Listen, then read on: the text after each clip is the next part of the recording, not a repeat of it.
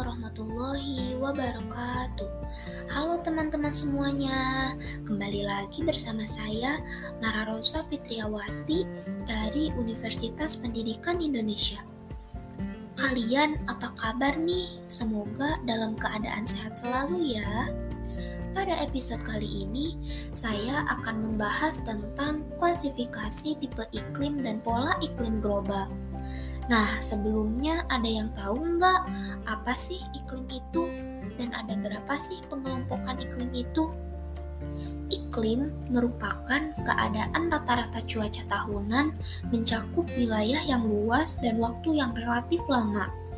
Lalu iklim juga dikelompokkan menjadi lima, yaitu iklim matahari, iklim Köppen, iklim Junghun, iklim Smith-Ferguson, dan iklim Alderman. Apa sih iklim matahari itu? Iklim matahari merupakan klasifikasi iklim yang didasarkan oleh panas matahari yang diterima bumi. Menurut iklim matahari, iklim di bumi dibagi menjadi empat, yaitu tropis, subtropis, sedang, dan dingin. Lalu, apa sih iklim Köppen itu? Ada yang tahu tidak? Nah, iklim Köppen itu merupakan pengelompokan iklim berdasarkan pada rata-rata curah hujan dan temperatur. Klasifikasi iklim ini dibagi menjadi lima tipe, dan masing-masing tipe menggunakan huruf sebagai simbolnya. Yang pertama ada iklim A, yaitu tropis. Nah, di iklim tropis ini dibagi menjadi tiga, yaitu AF, hutan hujan tropis, AM, muson tropis, dan awe sabana tropis. Lalu yang kedua ada iklim B, yaitu kering. Dibagi menjadi dua, yaitu BS tepa dan BW gurun. Lalu yang ketiga ada iklim C, yaitu sedang. Dibagi menjadi tiga, yaitu CW, musim dingin kering, CS musim panas kering, dan CF tidak ada musim kering. Lalu yang keempat ada iklim D, dingin, dibagi menjadi dua, yaitu DF, hujan bersalju basah sepanjang tahun, dan DW, hujan bersalju musim dingin kering. Lalu yang terakhir ada iklim E, kutub, dibagi menjadi dua, yaitu ET, tundra, dan EF, salju abadi. Nah, itu adalah iklim Köppen. Selanjutnya ada iklim Junghun. Apa sih iklim Junghun itu? Yuk kita bahas. Iklim Junghun merupakan klasifikasi iklim berdasarkan ketinggian dan vegetasi di kawasan tertentu. Pada klasifikasi ini, iklim dibagi menjadi empat macam. Yang pertama, ada 650 mdpl, yaitu zona panas, padi, jagung, tebu, kelapa. Lalu di, di 1500 mdpl ada zona sedang, yaitu tembakau, kopi, coklat, dan teh.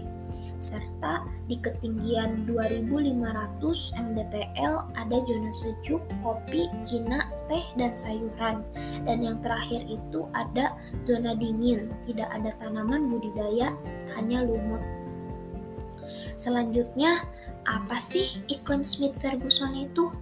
Iklim Smith-Ferguson merupakan klasifikasi iklim berdasarkan curah hujan.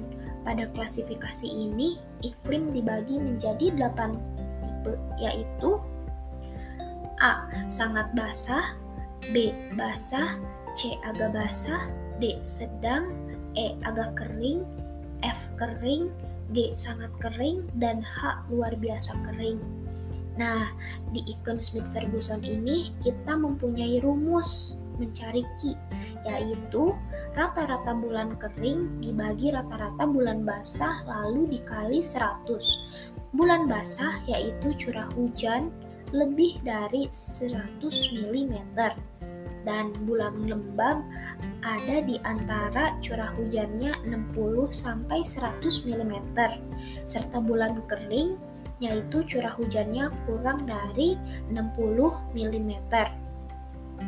Selanjutnya ada iklim Oldman. Iklim Oldman ini merupakan klasifikasi iklim yang didasarkan pada kriteria lama, terjadinya bulan basah dan bulan kering yang batasnya memperhatikan kebutuhan air tanaman padi. Klasifikasi ini dibuat Oldman untuk keperluan klasifikasi lahan pertanian tanaman pangan di Indonesia. Lalu, apa sih pola iklim global ini? Sedangkan kita kan sudah mempelajari beberapa klasifikasi iklim. Nah, pola iklim global yang pertama itu yaitu ada intensitas sinar matahari beserta variasi yang terjadi pada lintang. Salah satu penyebab utama terjadinya variasi global dari intensitas lintang saat matahari menuju bumi adalah adanya bentuk lengkung bumi Bentukan lengkungan bumi ini menyebabkan bintang intensitas penyinaran yang bervariasi, terutama pada intensitas yang berasal dari matahari saat menyinari bumi. Salah satu permukaan bumi yang paling banyak menerima sinar cahaya matahari adalah daerah-daerah yang terletak di antara 23,5 derajat lintang utara serta 23,5 derajat lintang selatan atau yang kita kenal dengan istilah daerah iklim tropikal atau tropis. Daerah di antara lintang tersebut adalah daerah di mana paling banyak menerima intensitas cahaya panas matahari per unit permukaan luas yang diterima daerah tersebut. Lalu, ada sirkulasi global pola udara. Intensitas global penyinaran matahari dekat garis khatulistiwa tadi akan memulai bentuk global pola udara dengan disertai curah hujan. Suhu tinggi pada daerah tropis akan menguapkan air di permukaan bumi dan menyebabkan permukaan lebih hangat. Kemudian masa udara basah akan naik dan mengalir ke arah kutub. Nah, itulah dari materi kita kali ini. Sungguh sangat menarik, bukan? Begitu saja, sampai berjumpa di pertemuan atau episode selanjutnya ya. Semoga ilmu yang saya dapatkan bisa bermanfaat bagi kalian semua dan juga saya sendiri. Oke, bye bye. Sampai jumpa di pertemuan selanjutnya.